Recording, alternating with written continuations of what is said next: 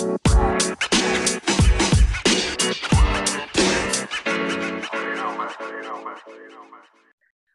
to season two of Travel with the Chance of Murder. I'm Cassidy, and I am so excited to welcome you back. As we travel around the world, recounting spooky stories of true crime and paranormal, and give you some travel tips. I'm joined by Jamie, who will be taking you through all the things to do and the history and background of the places that we'll be visiting on this season. Yes, hello everyone, uh, I'm Jamie, uh, so I'm taking over from Ali's role. Uh, Ali, if you're listening, I understand that I've got a big um, a big shoe to fill. I'll try my best uh, for everyone else listening. Hopefully, first of all, you understand my accent and you get some decent entertainment from um, my historical and cultural and different outlook into these tur- typically touristy places to get a little bit more of um, information other than just, you know, the rides and the, the amazing things you could do in particular countries. So hopefully um, uh, I'm going to be along for a while um, if Cassidy is going to have me, and I keep everyone, keep everyone chuffed. Well, I'm excited to hear the things you come up with because you travel so differently than I do. I think it'll be a, a unique perspective for people since you just kind of wander and see what's out there, where I like to plan every little thing down to the wire. Yeah, no, I think I think um, there's two there's two two ways to well, there's multiple ways to travel. First of all, is uh, you know you have a plan for every minute of the day, but I personally like to just go there and you know be with the wind, and you have a very loose itinerary and just just live like a local, experience it, and you see where life takes you. Since you're new to the show, I let you choose the destination for the first episode back, and I'll let you mm-hmm. go ahead and announce to the people where we're headed this week. So this week we are heading to my beautiful, glorious native land, Northern Ireland. Woo, yay. Round of applause in the back for the people. Uh, yes, so Northern Ireland, I'm going to be telling you a little bit about what Northern Ireland is, when we were founded, how we were founded, and a few little topical things about Northern Ireland, such as the Giant's Causeway, uh, Carrick Castle, and the Titanic. So keep listening for those really interesting things. But before we get started into Northern Ireland, Cassidy, there's a few a few words um, that I would like to ask you to see as a non-Northern Irish woman um, would have any idea what the words mean. So these are these are common slang words, um, and I'm going, I don't think you actually have ever heard me say them before. Maybe one or two. The challenge, um, because I never know what you're saying half the time anyway. Now you're gonna put words I've never heard into the mix. Yeah. So we're we're making it double trouble. Uh, so the first word, we'll get easy, or we'll yeah we'll start off easy, and then we'll get um we'll get harder and harder. Okay. All right. So the first word is Baltic. Baltic? If I say to you, yeah, Baltic. If I say to you, I am absolutely Baltic. Is that like exhausted? Eh, no. Or if I say, oh, it's Baltic outside. Mm, it's it's like a stormy? Eh, kind of. So Baltic means really cold. Um, if something's absolutely Baltic, B A L T I C, it's um, it's really, really cold. Okay, okay, second it's word. Never, it's never cold here, so how would I guess that? You're from Canada. It's cold in Canada. uh, okay, second word, steaming. Steaming? Steaming. So like steaming without the G in the end. Like muggy? Mm, no, not at all. Steaming is whenever you're drunk. So you've been, you've had a few too many of the Irish whiskey, or too too many Guinness, and you're absolutely steaming. That's why we say whenever you're drunk. We don't we don't say drunk or tipsy or anything. We say we're a steaming. Okay, like those, those are the easy ones. Yeah, it gets harder. So I hope people at home are are having a, a better better way with this than yourself.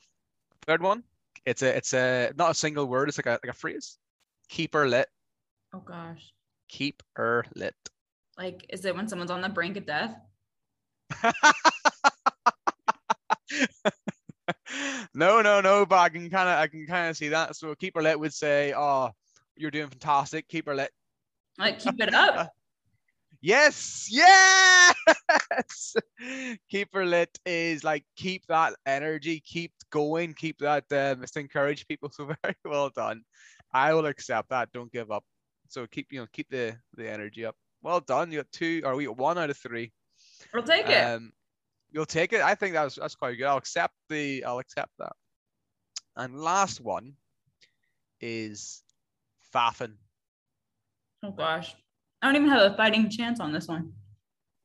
F A F F I N. Faffin. Mm, is it an adjective? I'd say it's a verb. Like, stop. So we, we'd say stop faffing around. I get the context. I don't know how to, like. So we use it to describe, like, messing around, like you said, or um, procrastinating. So if you're, you know, whenever I do this, whenever we're getting ready to go out, uh, and I'm slowly getting ready, that's faffing. I'm faffing about, like, hurry up, do what you need to do, and let's go. That's what faffing is. I can use that one in the future for sure. Faffing? Faffing.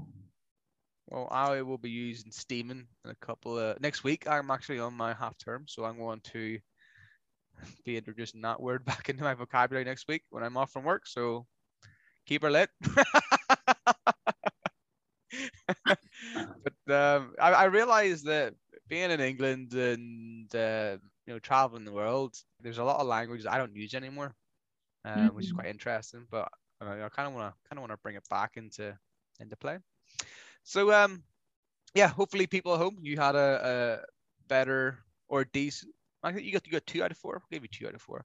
Hope you had a better um, experience in Cassie with that. Um, it was rough. You know, the, the faffing and keeper lit. Yeah, I knew those were going to trip you up, but those are the ones you actually got correct. So hmm. well done. Okay. So um, I think we're relatively doused in the, the Northern Irish flame. So get ready for a little bit of history on what Northern Ireland is. So without going into all of the politics and all of the history and all the economics of Northern Ireland and Ireland and Britain, um, give us the cliff I'm, notes. The cliff I'm notes. Giving you the, yeah, the very brief overlay of what Northern Ireland is. To make it brief, I will start in the year eleven sixty-nine. It goes that far back. So eleven sixty-nine, after the Normans conquered England, the Normans thought, oh, you know, there's Ireland over there. Let's conquer Ireland as well. Now, this was when Northern Ireland and Ireland was just one big country. Well, it wasn't even a country. It's just an island, the island of Ireland. So the Normans went over and conquered um, a lot of a lot of Ireland. And that put Ireland in English control for the next just under eight hundred years, the entirety of Ireland. Um, now, what happened was, throughout all those centuries, there's a lot of infighting and wars and shocking. Uh, shockingness. It's just, it wasn't really good because you had, you know, you had Protestants, you had Catholics, you had people who had different um, political stances and cultural stances. It just wasn't a good mix.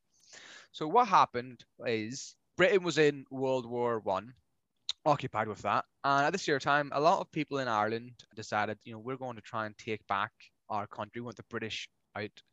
Um, so long story short, the these Irish people were promised, you know, their, their freedom, if you will. Um, but they were kind of betrayed um, after that by the British. Now, I, I'm pro-British, and this is the way I, you know, I kind of see it. They were said, you know, if you help us in the war, we will give you more independence and freedom. So um, lots of other things happened, and eventually um, Northern Ireland was created in nineteen twenty-one slash nineteen twenty-two. Wow, that's not yeah, that long Ireland. ago. Yeah, that's that's a hundred years this year. It's the jazz age. Not long at all. Yeah, yeah. There you go. I'm missing a lot in that history. There's a there's a lot, but we don't have time to go into that. Covered a thousand um, years in like three minutes. Yeah, and there's already people listening to your podcast who are on both sides of the fence are saying, or saying he said this wrong, he said that right, and that's I'm not I'm just not getting into it, folks. It's not, you know, the podcast isn't that long. So Northern Ireland was the country that wanted to remain part of Britain, and that was the northeast of the island of Ireland, and they consisted of six counties: Fermanagh, Antrim, Tyrone, Londonderry slash Derry, Armagh, and Down. So these were our six counties, our six provinces, and the this is where the you know the you know commonly the Protestants lived, where who wanted to be part of Britain. And then you had the uh, Republic of Ireland, who won their freedom from Britain, uh, and that's that's Ireland. But once again, depending on who you ask, there's different terminologies and stuff like that, but we're not getting into it. What we are going to get into is the three amazing things about Northern Ireland. Woohoo! Giant's Causeway. Yeah. Giant's Causeway, a really interesting natural geolog geographical location, uh, Carrick Castle, and the Titanic. So we're going to kick it off with the Giant's Causeway. Have you ever heard of the Giant's Causeway before, Cassidy? I have not. No, any anyone can have a gander at what it, what it is? When I think of Causeway, I just think of like galaxies and stars. Okay, so yeah, I kind of I kind of get that. Like, I think the Causeway is kind of like a straight kind of road. Whenever I think of it, I think of a valley. Uh, but I love the idea that's like a galactical space. And as interesting as space is, you know, the Giant's Causeway is also very interesting. So um, hopefully you're not too disappointed by the fact it's not space.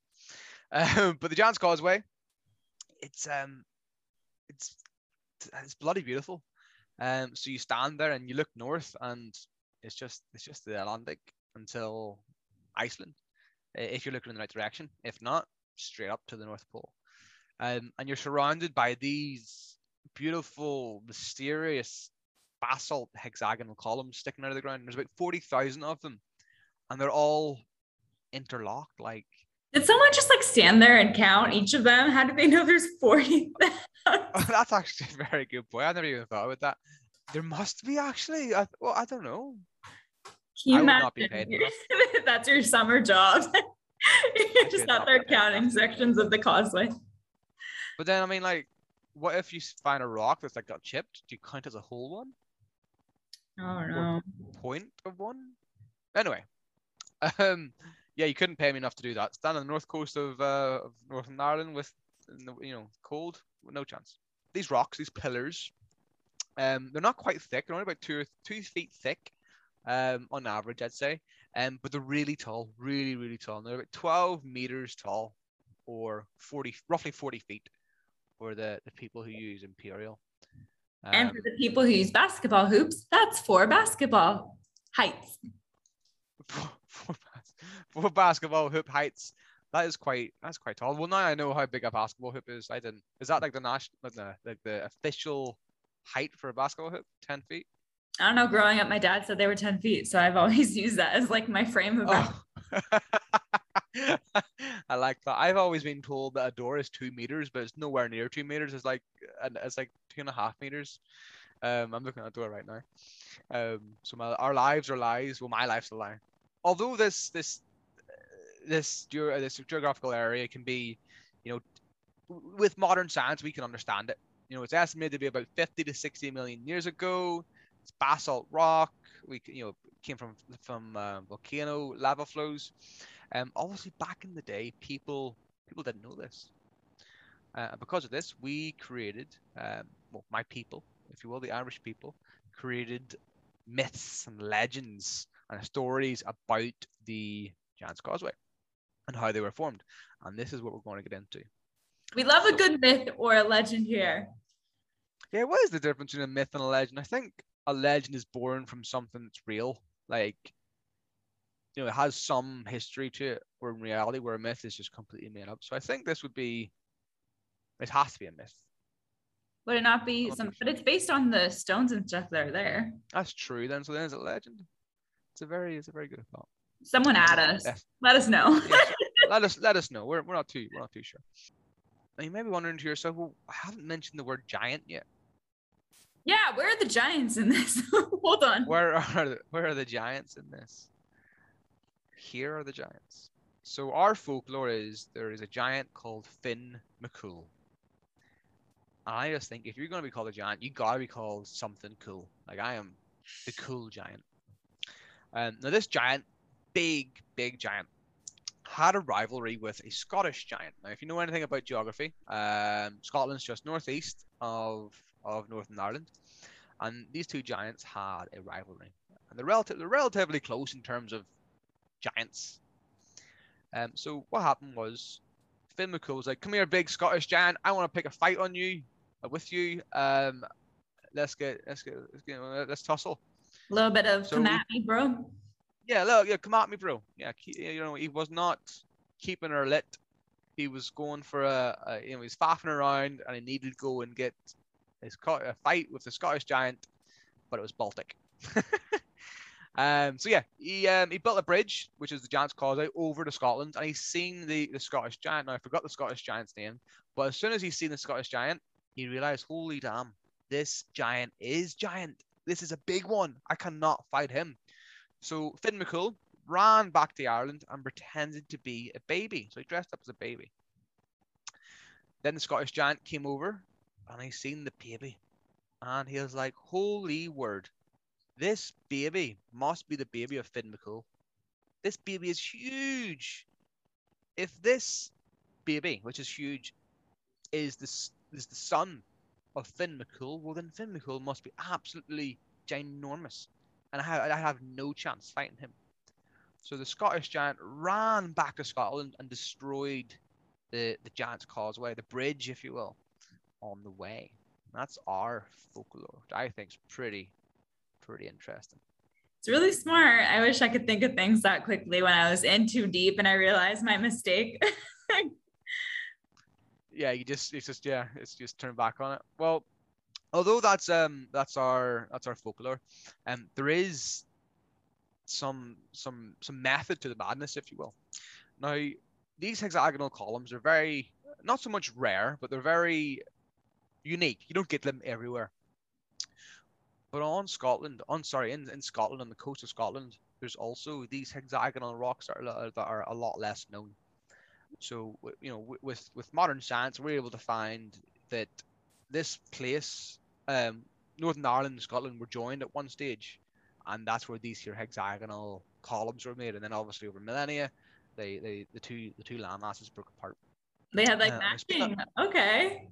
Yeah, yeah, it's it's pretty interesting. So there is, you know, people who created this folklore thousands of years ago or hundreds of years ago had some had some method to it. Um, now, speaking of land masses, what also is pretty cool and just shows you how big these giants actually are. There's a little uh, principality, if you will, in between England and the island of Ireland. Uh, it's called the Isle of Man. Have you ever heard of the Isle of Man? I have not. I'm bad at geography, uh, though. It's horrible. Well, it's it's very, very small, uh, very small landmass, but it's absolutely beautiful. Uh, I'd love to go. And fun fact, their flag is actually three legs. Um, it's pretty interesting. You think it'd be called, you know, be called the Leg of Man. But anyway, um, the another folklore is the Isle of Man was created uh, whenever Finn McCool threw a piece of rock across to Scotland, and it obviously missed and landed in the ocean. And that is um, how the, the folklore for the Isle of Man was created. I like that the characters are consistent. Like, they're the same people that were out and about. yeah, yeah, yeah, yeah. That we've we've got our own. Um, we've we've got our way of of doing things. Um, now, if you do decide to go to the Giant's Causeway, first of all, if you're ever in Northern Ireland or Ireland, please do go, go visit um the country. Uh, that sounded like a plea. it's it's a beautiful country. It's very, very green. It's very friendly. I would suggest a road trip um, of all of Ireland to really get you started. But if you do go to the Giant's Causeway, there's a few little few little tips. However, the most the main tip is do not go through the tourist centre. Tourist centre is going to you know charge you about fifteen pound, twenty dollars, twenty five Canadian. That's my just rough estimates, um, which is quite expensive. But there's many entrances which are for the, quote, locals. But you don't have to be a local to use them. So whenever you are going to the, the, the Giant's Causeway, please look for a, uh, you know, off the beaten track. Follow that and you will, you know, get a free entry to the causeway. And if you're not going to pay for your entrance, you can get a nicer dinner and eat all of that yummy, what are Irish foods? Irish stews? Irish foods. Well, Northern Irish, we've got the Ulster fry, um, and that's that's mostly it. We've got some other like little, uh, I wouldn't call them delicacies, but our own like uh, sweets and stuff like that. Club, oh, club. I miss club. Club is kind of like Fanta, mm. uh, but better. It's more of a, I'm not going to say the word natural, but it's like, it's got bits of orange in it. It's very, it's or it's like fizzy orange. It's, oh, it's beautiful. I miss club. So get yeah. your free admission, go have a nice Sunday roast and a club. Yeah, and come, come visit Northern Ireland and enjoy it. But, you know, before we, you know, it's not all said and done. We've still got a few more things to look at. And next up, we have Carrick Castle. So in, um, yeah, Carrick Castle uh, in eleven seventy-seven was built by, well, started to be built by John de Courcy, uh, who was a Norman, Anglo-Norman knight. And uh, it was built in Carrick because he was um, essentially the the big boss of Ulster. Uh, now Ulster um, is one of the provinces of Northern of Ireland, uh, the island of Ireland. You've got Ulster, uh, Munster, Connacht, and Leinster. Sorry, I just think it would be so cool to be around in this time period with like the knights and the ladies. Obviously, it's probably not like the King Arthur myth yeah. view I have in my mind. yeah, I mean, it's just cool that he's a knight. People think that, oh yeah, if I go back in time, I'd be a knight or I'd be this, but in most reality, you'll probably be a farmer who would die of dysentery. Um, be a peasant who has a horrible life. Yeah, yeah. Do you know what I mean? Um, it was very hard to be a to be a knight to, to get there because it was all in your blood. But I know what you mean. You know, the the, the, the Hollywood chivalry is people what people think. Yeah. Um, but yeah, so Carrick Castle throughout its its lifetime, uh, it's been around obviously for nine hundred fifty years ish. Um, it was used up until nineteen twenty-eight, like actually used by the military until twenty-eight. Oh, um, wow. That's why I think even during World War One, it was used as um, stuff. But um, yeah, so it's it's it's seen action uh, all the way up. It's been besieged by the English, obviously the English, Scottish, Native Irish, the French. Everybody kind of wanted their hands on it because it was such a good. Um, now over the years, um, there's obviously been new additions to it. You know, extra walls put up, uh, cannons put in. Um, Stuff like that, and whenever we go to Northern Ireland, I, I'm going to show you. It's absolutely amazing. Um, on special occasions, they have reenactors that um, go through it and do things, and there's, there's so much history in it. It's so hard to envision that kind of stuff when you visit those old castles, like people living there yeah. and going about their lives. Or when we were in Vienna, trying to picture the family eating together at the yeah, yeah, their yeah. private dinner table. Yeah. And just walking through and seeing the size of the rooms, or how regal and ornate and over yeah. the top they were. Yeah, it's it's it's hard to, like, we're sitting here now with screens in front of us and tech galore, and what I said to you a few days ago, we have got more technology in our phone mm-hmm. than we do in the entire world in the nineteen sixties. It's crazy. Um, but you, when you think about it, hundreds of years ago, like I've said, people, you know, ugh. Um, but it's pretty cool. Carrick Castle's got a. a, a It has an inn, and it's called Dobbins, and it's about two hundred metres away from the castle. But there's a secret underground passage that leads from the castle to this inn, and you can go to the inn and eat and drink. And it's uh, one of um, Ireland's oldest um, inns. It's, mm-hmm. pretty, it's pretty interesting. But uh, that's Carrick Castle. We could probably do a full episode in the castle. Um, oh, I bet! I bet there's stuff I could cover there too, for yeah. sure. Oh yeah! Oh, there's. And I'm just, I just remember it all now. But yeah, then if you want to know more about Carrick Castle, give us a shout. It's like, well, the sieges, I bet alone, I we could cover in well, a full episode. Yeah, the murder holes, the the prisoners, oh, the the wells, the. Amazing. The people who live there, we can we can go into it. And the third thing that we're going to discuss, well, I'm going to tell you actually, because I'm not really discussing, is I'm telling you how it is, uh, is the Titanic. We can't really do Northern Ireland without going to the Titanic. Uh, now, the Titanic... Wait, sorry, really important question for you. Yeah. Was there room on the board for Jack? Oh. Well, I actually remember watching a um, Mythbusters episode on this, and yes, there was. There was actually a lot of wood. They did uh, Mythbusters. Room. Yeah, they did. They did. Um, there's a lot of space, um, but there's a lot of things in that that they got right, and there's a lot of things they got wrong, mm. um, and we're going to go over them. Great. Well, a few of them anyway. I um, love the Titanic. Like, I think the ship is so interesting. Yeah, like, I mean, it's, it was the biggest cruise liner of its of its time. It was just. the the sheer, like, we look at cruise ships today, like, oh, that's pretty huge, mm-hmm. but we're used to things like that now, you know. But the Titanic was just there's that, that was that was the start. That was the oh, anyway, like let's let's get into it. Um, so it's it was built in Belfast, mm-hmm. registered in Liverpool, and started its maiden voyage from Southampton. Titanic was, it, I would describe it as the Burj Khalifa of boats. Yeah. During the time, the the one thing that the movie got well, done done quite well um, was whenever the, the ship sailed, you see the camera kind of like pan up to to this, just the sheer scale of it.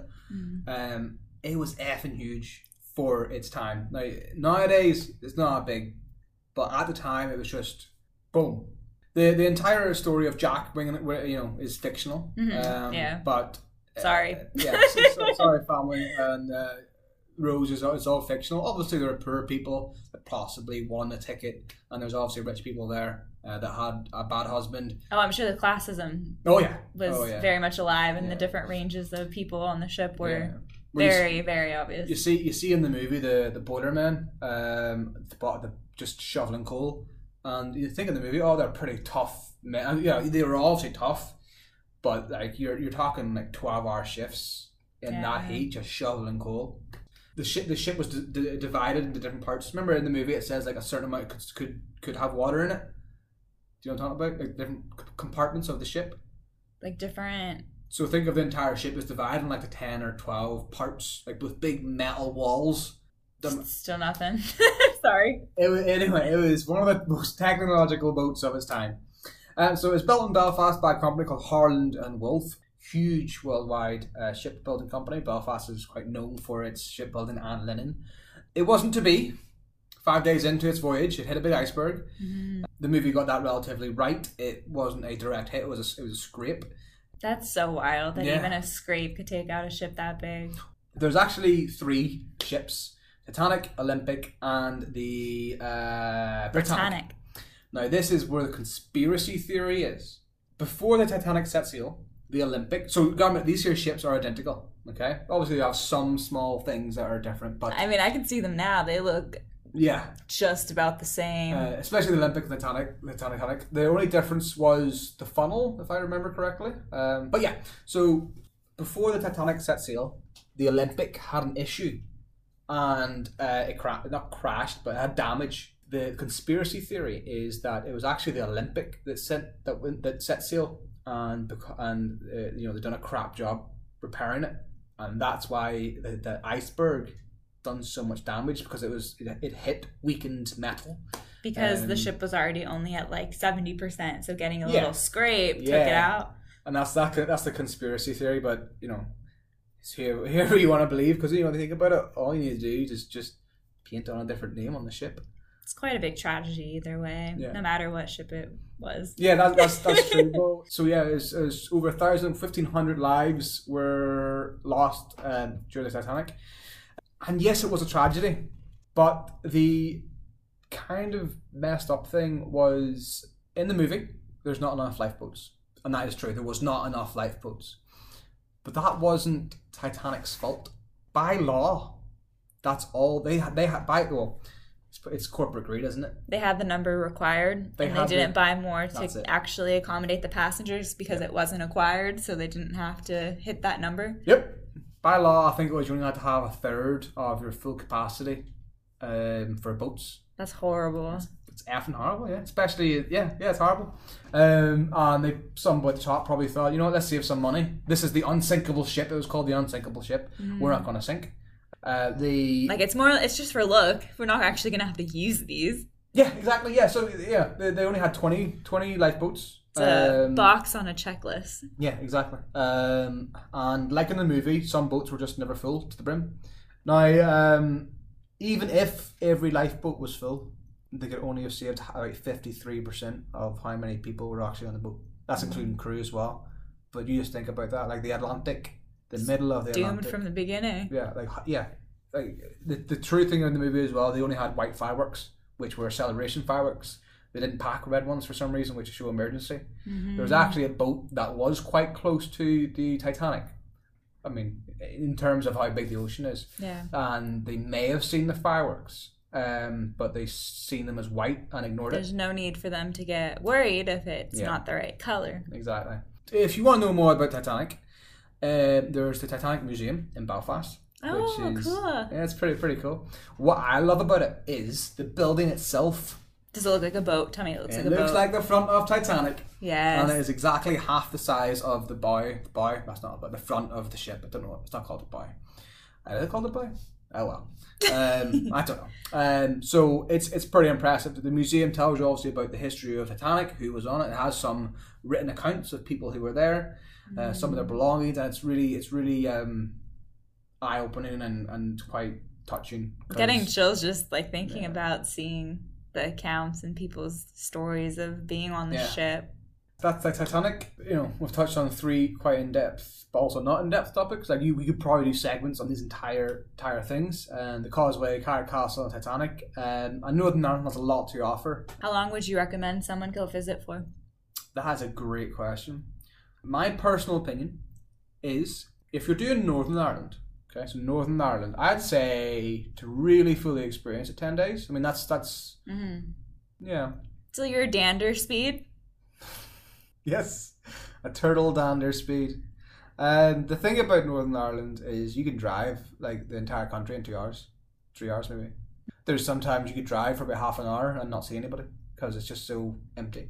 There's a lot of things there, but it's mostly natural beauty. Uh, if you're doing the entirety of Ireland, which I would suggest do all of Ireland rather than just Northern Ireland, I would say do a two-week road trip. Uh, do a clockwise of the coast mm-hmm. and then come into the centre. So you go from Belfast down to Dublin, south coast, west coast, up the north to Londonderry, and then straight down past the west of Lough Neagh into the into the heartland and the farmlands. That's what I would suggest because it is a beautiful country. It's green. Very. If you are not used to seeing the colour green. Like it's called the Emerald Island because it is so green. um, I miss it, and the air is, especially here in Dubai, I miss the air. Like we went to Vienna and Vienna was nice air but still not as nice as, as yeah home. I've heard the countryside is just yeah. gorgeous. It's amazing.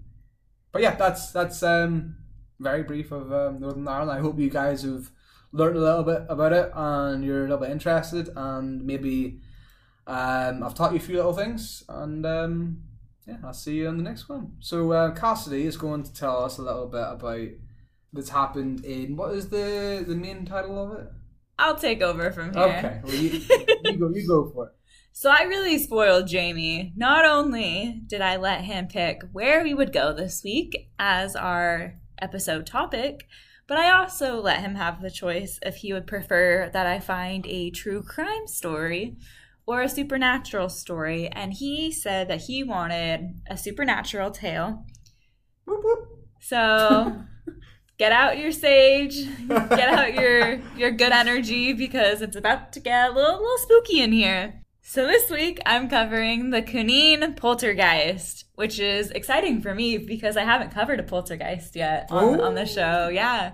And it's kind of a double whammy in terms of the the spook factor, because not only does it have a poltergeist, but it also has an exorcism. Mm, yes, please. Yes, yeah, please. And it's believed that the Coonian ghost house, which is really the center of my story, is the only house in Ireland which has had an exorcism happen at it. So. Oh, oh, okay, okay, that's quite um, that's quite interesting. So the Coonian ghost house is about an hour and a half outside of Belfast driving.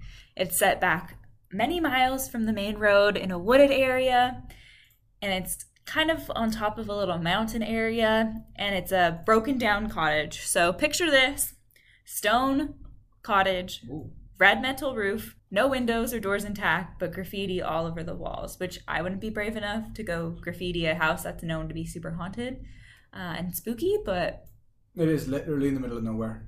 Yeah, like there's a few houses around, but In the, in the vast area of things, it is in like proper farmland. Like you think Midwest, American Midwest, where there's mm-hmm. nothing.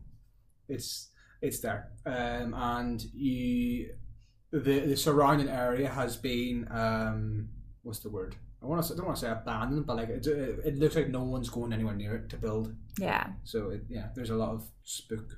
Let's go back in time before it was run down, about a hundred years earlier, to a time when a family lived there. Meet the Murphys. Husband and wife, Michael and Bridget Murphy, had their six children together. Um, but one terrible day in nineteen oh seven, Michael Senior was unfortunately killed in a tragic accident, living, uh, so he left behind a big will to Bridget and the rest of the family. Okay. So with the money from the will, six years later in nineteen thirteen, Bridget moves into the quote unquote ghost house as we know it today. nineteen thirteen nineteen thirteen Before the war, okay. Yeah. So paranormal events start to happen in the house. First, there's an occasional knock on the front door, but when someone goes to look at who's knocking on the door, no one's there. And after a couple weeks, the knocks become more frequent and they are no longer just on the doors, but also on the windows. So the, the thing the thing about the knocking is, right, and I, I really want to explain to listeners, this place is in the middle of nowhere currently. A hundred years ago, it's doubly in the middle. I mean, obviously it hasn't moved location, but there's even less around a hundred years ago. But the cities haven't developed as much. And, yeah. yeah. There's, there's, I mean, you, I'm looking at, we're looking, we know where it is now. We're looking at the map. We, there's nothing around. But a hundred years ago, there was even less around. So having the fact there's knocking on the door through a, through a period of time, it couldn't just be a neighbour, but oh. But anyway, so there's knocks, and then the knocks eventually turn into footsteps. So above the house was actually a room that they used as storage for hay, and the room is only accessible through a stone staircase that was in conjunction, adjoined to the house. So you would have to go out this one really specific route to get to the roof area, okay. attic area, where they would hear the footsteps. And every time that someone would go investigate, no one was in that room either. So in addition to the knocking, they also had some scraping sounds. And the scraping actually sounded like a song called the Soldier Song. Have you heard of that before? Nope. Okay, I don't have the tune written down, so I can't like knock it or anything for you, but the spirit just became more energetic, and after the knocking, the footsteps, there would be actual objects moving around. Nope, no Which is, you, you no. know, classic poltergeist. So they would throw, this energy would throw pots and pans around the room, and not only would they do that, it would close drawers on the kids' fingers. Oh, no, no. Which is no. so mean. Like... I mean, I know poltergeists are already inherently evil, but you gotta be doubly evil to do that to to little kids. Yeah, yeah. What would be even more spooky would be if it was like the kid's singular hand or double hand, double hand, two hand, one hand or two hands. Like, I mean, if the kid got one hand nipped, you could argue, you know, the kid may have pushed the the, the cover by accident and nipped the the hand, but if they got two hands cut. Yeah, I can't confirm if it's one or two, yeah. but it's still not a very nice thing to yeah. do. So in their desperation, the family goes to the church and asks for help. And so this is where the exorcism kind of starts to begin. So two different priests actually came to the property. It's argued maybe there was even more, but it's pretty well accepted throughout yeah. the city and the area that two came. So Father Peter Smith and Father Eugene Coyle of McGuire Bridge agreed to visit the property to witness the occurrences for themselves. So we're getting in now to the perspective of the actual priest. So yeah. now the family, we know, you know, their experiences, but Father Coyle was given permission to actually carry out the exorcisms.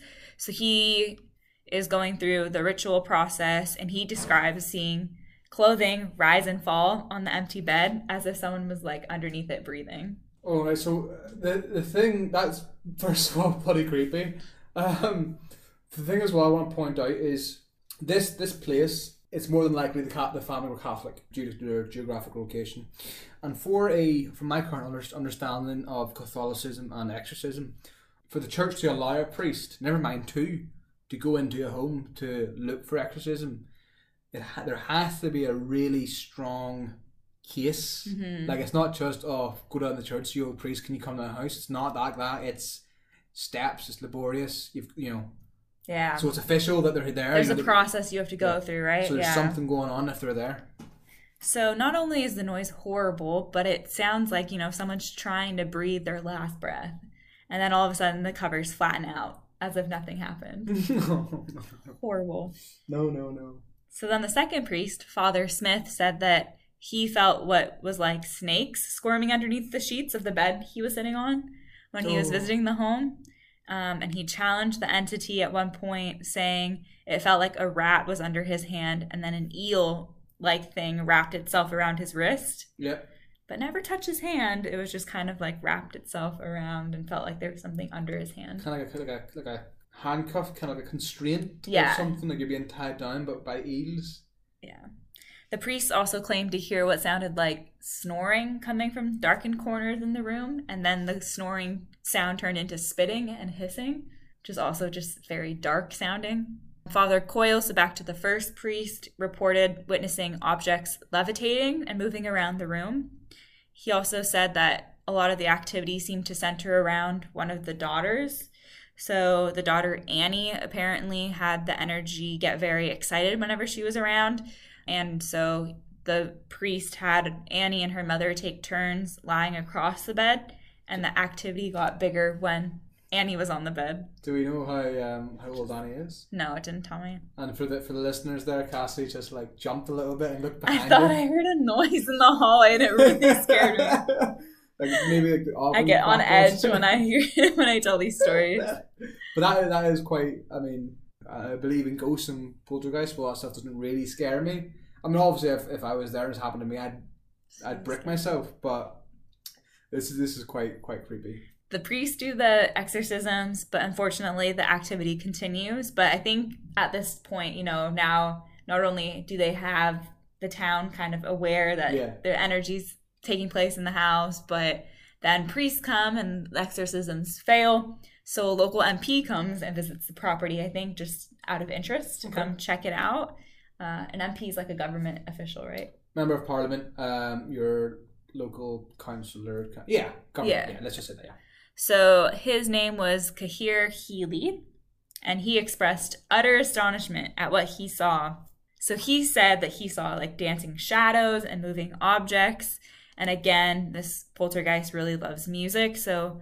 Like I said, the knocks and the scrapes was something that he also witnessed and heard and recognized to be in line with the Soldier Song. And the family would say that the entity would bang and thump along to music. So if they were playing music in the house, the energy also would get like louder to go along with the music. Oh, no, I don't like that at all. One bit. Around this time, after the M P and the priest come through, friends and neighbors continue to gossip and talk about the Murphys, eventually saying that the Murphys kind of brought this energy upon themselves, practicing witchcraft. Um, they claimed that the Murphy's son found a book in the forest and apparently developed like an unhealthy interest in, mm-hmm. in the spiritual world, and maybe tried to raise a demon in the house. And so that kind of left the poltergeist energy yeah, behind. Trapped, kind of. Yeah. So, of course... Now they're running one of their family's name through the mud, basically, and that's kind of the last straw for the family. They decide to leave their home and set sail for America that year. Okay. So you're, try, so you're trying to... Like they just thought, you know, let's get away from it. Let's try and just completely change our lives. Yeah. They're like, okay, clearly we're not wanted in this city. This house is horrible. Yeah. And, they, you know, like you said, you know, their, fam- their name is just dragged through the mud. They're, now, they're probably now known as the... Yeah, the they're haunt, the ghost family, the, ghost family, the haunted yeah. house, yeah. So much to their horror, unfortunately, the poltergeist seems to follow them on their boat to America. There's documentation um, following this account that passengers on the ship would complain about raps and bangings coming from the Murphy's cabin on the ship. The noises apparently were so bad that the captain went to Missus Murphy personally and told her, you need to stop making so much noise. Oh my. Yeah. Oh my, I don't like that. And of course, when she's like, it's not my fault, like there's a poltergeist that just keeps following us. The captain did not believe her um, and like threatened that he was going to take the Murphys off the ship if the noise continued. The noise and activity also followed them to their new house in America. But over time, the manifestations and the rappings eventually stopped, which is great. The family was able to try to have some normality. Continue for their life, though I read from a couple sources that one of the daughters spent some time in a mental institution because it's pretty traumatic. Yeah, yeah, yeah. So, so how how how many years was this kind of going on then? Uh, it sounds like they only were there for like under a year before they moved to America. Okay. And then I don't have how long they were in America for with the the spookiness. I don't think I could last a week with rappings and bangs and footsteps. And pots and pans and drawers being shoved closed on my fingers. So, would you like to know what's left of the cottage that the Murphys yeah. used to live in? I can imagine you could probably go and visit it, but would you really want to? I don't know if you'd want to, but I can tell you about people who did. And yes, the, certainly. The paranormal investigations that took place. Oh, so they're even... in quote modern times nowadays there's still paranormal investigations, not just tourists. There are, and there actually have been a couple by some notable people that you might know. Oh, okay. So one team that investigated the property were from the County Antrim Paranormal Research Association. Okay. So the C A P R A. On their visit, they noted changes to the property. They found the property pretty overgrown with trees. Um, which, you know, just adds to the spooky and, like, eerie feeling of, you know, silence and stillness. I think that's, you yeah. know, you're walking up and everything's so quiet. The quiet just makes it... Yeah, because it's out in the middle of nowhere. Terrifying. Surrounded by trees and woodland and... So the team decided they're going to set up static night vision cameras in three rooms, along with some audio recorders and motion sensors. And they do a lot of E V P sessions. Yeah. So, yeah, basically it just, like, picks up any noise in the room, and if things get shifted or anything, it picks up on that. So the group start their investigation by playing the Soldier Song. Mm. They play it on, like, a penny whistle, oh, and yeah, they yeah. started to get spikes on the meter. They made sure that none of the phones on their team were on. They didn't use any radios, um, and the house is so far away from anything that it couldn't have picked up on anything. So... after going through and playing the penny whistle, they decide they are going to sit back to their cars for a break. It must have taken a while to set everything up and then kind of do a couple of first investigations. And it said on the way back to their cars, they heard some whistling coming from trees near the cottage, similar to that of a penny whistle. Yeah, no, I'm I'm not going to this place. Um, no thanks. So uh, I've just I I know what the the Soldier Song is. It's um actually Ireland's anthem. Now, obviously, from what we've learnt, Ireland wasn't really founded until nineteen. Mm-hmm. Do you know what I mean? Yeah, later down. So, but Soldier Song was actually created before the formation of Ireland. It was created in nineteen ten, so it, it lines up correctly with the this paranormal time. Yeah. So yeah, after hearing the penny whistle, everything's still recording in the house. So everything is kind of on just in case. And when they go back and review the audio, they heard some movements, some shuffling in the room. They checked the video footage. There's no animals in the property. The weather was still nothing. So that was one investigation. The other investigation was actually led by B B C. Oh, okay. My team. Yeah, so they had a show on the network called Northern Ireland's Greatest Haunts. I need to watch that. I'm glad you've you've told me about that. I'm watching that. Yeah. yeah, so if you're interested in watching this specific episode, it's on Season two, Episode two. Okay. And they did their investigation in November of twenty ten, so fairly recent. Yeah. Within the last kind of fifteen years. The crew reported strange problems with their equipment. Their cameras and their microphones would suddenly be drained of all their battery. And one man reported that he felt like someone was blowing on the, his cheek. No, thank you. Not like any of this. Uh-uh. With the mixture of... It's all it's all very subtle, kind of... And even to this day, that's the thing. Like, this event happened in the nineteen tens. Yeah, nineteen ten, nineteen thirteen, you said, yeah. before the war. But even to this day, in twenty ten, that's one hundred years later, it's still... Something. You're so sorry, yeah. I think that's the creepiest too, when you don't, I mean, you don't see anything, but you just noise. Oh, did I actually hear something? Yeah, you start doubting yourself, start questioning yourself. Yeah. Yeah. So with the B B C came Marion Goodfellow, who is one of the U K's top spiritual mediums. She comes as part of the investigation to the house, and her comments on it is that it's the scariest, most awful place she has ever visited. And I obviously haven't watched the series, so I don't know if she does... says that kind of idea for everything else. Well, no, I was just going to say, like, I don't know if they're her go-to medium, if she's in all the episodes right. for every season. Yeah, yeah, yeah. So if she's been to a lot of spooky places or not, but if she is, I mean, that's... Yeah, yeah. Like, I mean, if this is her second spooky place... Second? Season two? No, but no, I mean, if this is, like, the second place she's ever been to, and she says it's the spookiest, well, it's not really spooky. Exactly, But if yeah. she's been to a hundred... So, yeah. walking up to the house, she becomes short of breath. Um, she said that she could feel the presence of a man about five eight, and as she gets closer to the house, she said he's very angry and he did not want her or anyone there. She said she made contact with him and he was wearing a dark coat and holding a flat stone. She comments he was really nasty and believed his name was John, and said the energy of the whole house was just really evil. See, I think there's ways to describe things like that. You know, you, describe, you could say sinister, you could say dark, you could say haunted, but whenever you pick the word evil, yeah, you you want you want to run away, you want to turn around. I think it's interesting too to debate, you know, the fact of it following the family. Yeah. Usually entities can't really yeah. move from they stick with the, the things I've read. Yeah. But to go back to the house after, you know, no one's living there anymore.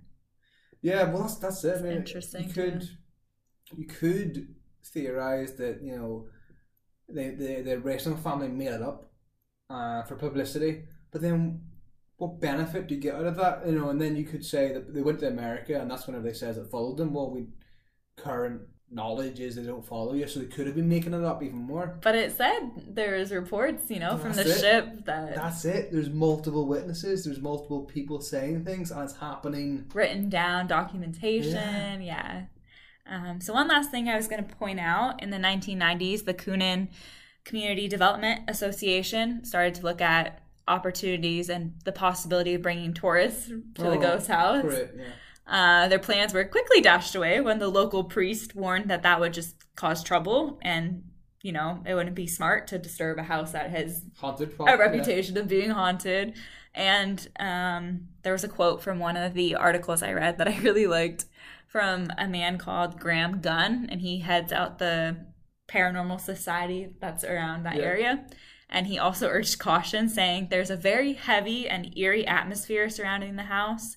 The reason it is such an attraction to paranormal enthusiasts is the story of the hauntings that I've kind of told, as well as that it, an exorcism has play, happened here, and it's like the only one in, that's happened yeah. in Ireland, yeah. so it's quite significant. I can understand the point the priest made, and I think the Kunin ghost house should only be visited by those who want to further understand the story of it and not have the house exploited by those who want to commercialize it." So kind of like a... I understand people want to come check it out, yeah. and if it's respectful, they want to learn about it for sure. But if they're just trying to make money out of it, that I mean, doesn't make yeah, sense. Yeah, yeah. I mean, for me, I'm I'm interested in going to see it now, but no, like I will respectfully observe it from a distance, because it's just, for me, it's just one of those things like, why risk bringing something home? Yeah. Do you know what I mean? Like, yeah. is it really worth it to like? To was it worth it being in the building and the risk of No, I... it like latching on, yeah, attaching itself. Yeah. yeah. Um, yeah. So the brave can still visit today if you want. Um, I'd advise caution. It, there's, I have no idea what's there. Um, well, it is boarded up now. It is a rundown old cottage. Yeah. So health and safety, and I, I mean, there there is not much to see from what we've preliminary that word looked at, because there were a lot of people looking at it. The graffiti from the teens. Yeah. And... so they decided to board it up and. Um, Yeah, but that's Northern Ireland. That's N I. That's that's my that's my land, not my specific land, but where I'm, where I'm from. Thank you for tuning in for season two, the kickoff premiere episode of Travel with a Chance of Murder, and we'll see you for our next destination somewhere around the world. On behalf of the flight crew, thank you for flying with us, and have a pleasant day.